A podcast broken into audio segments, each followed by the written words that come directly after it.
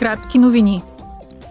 Земетресението, което удари Турция и Сирия в понеделник сутринта, вече отне живота на хиляди, а много хора все още са затрупани под развалините. След като Турция задейства механизма за гражданска защита на Европейския съюз, 19 държави членки, заедно с Албания и Черна гора, предложиха спасителни екипи. 11 от тези екипи вече са на място.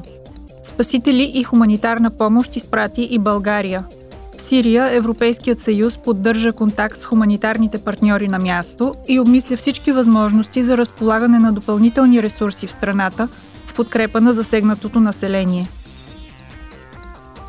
Парламентарната комисия по промишленост, изследвания и енергетика гласува днес проекто закон, който ще направи националните схеми за цифрова идентичност оперативно съвместими в цяла Европа и ще улесни онлайн достъпа до ключови обществени услуги – Целта е използването на електронна идентификация да е по-достъпно поне за 80% от гражданите до 2030 година.